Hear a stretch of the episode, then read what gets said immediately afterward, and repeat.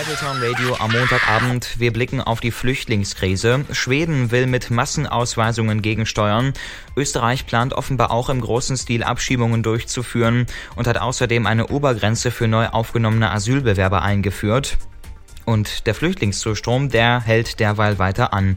Mehr als 50.000 Menschen sind seit Anfang des Jahres in Griechenland registriert worden, meldet das UN-Flüchtlingshilfswerk. Wie steht es da momentan politisch um Deutschland? Darüber rede ich jetzt mit dem Politikwissenschaftler Professor Heinrich Oberreuter aus Passau. Schönen guten Abend. Ja, guten Abend. Herr Oberreuter, ich habe die Lage eben schon kurz umrissen. Europaweit verschärft sich die Tonlage. Mittendrin immer noch das Mantra der Kanzlerin, wir schaffen das. Steht Angela Merkel tatsächlich als die Einsame da, wie es der Spiegel vergangene Woche titelte? Sie steht ziemlich äh, einsam da. Äh, die Unterstützung innerhalb ihrer eigenen Partei und Fraktion äh, ist ohnehin schütterer geworden und äh, in der Öffentlichkeit äh, gibt es sehr viel Gegenwind. Äh, schlimmer aber ist, dass sie mit ihrer Position in der Europäischen Union äh, relativ einsam dasteht.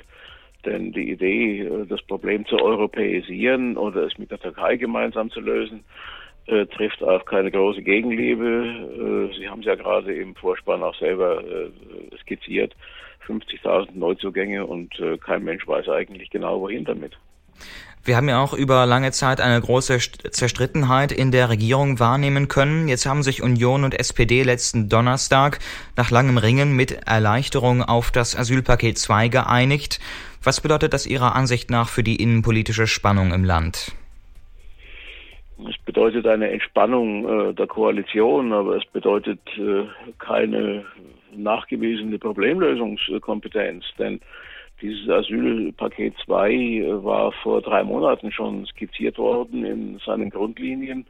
Es gab nur den strittigen Punkt, also nur in Anführungszeichen mit äh, dem Familiennachwuchs für äh, subsidiär Anwesende, also nur mit kurzfristigen oder kürzerfristigen Bleiberecht ausgestatteten.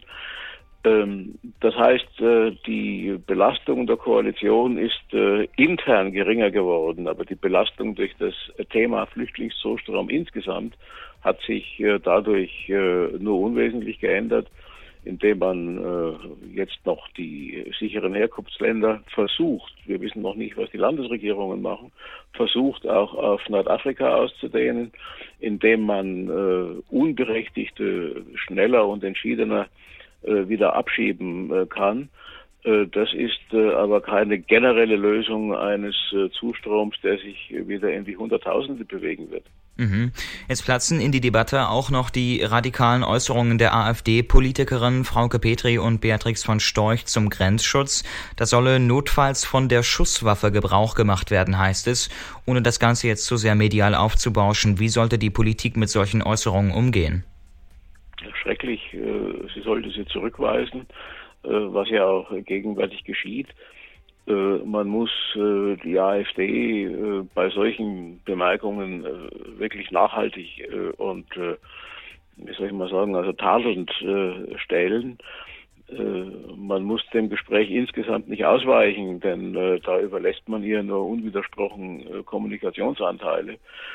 Äh, aber man muss es nicht hinnehmen, äh, wenn äh, sozusagen am bestehenden Recht vorbei und auch am politischen Stil und an der Humanität vorbei aggressiv gesprochen wird. Das war Professor Heinrich Oberreuter, Politikwissenschaftler aus Passau. Ich danke Ihnen für das Gespräch. Ja, bitteschön.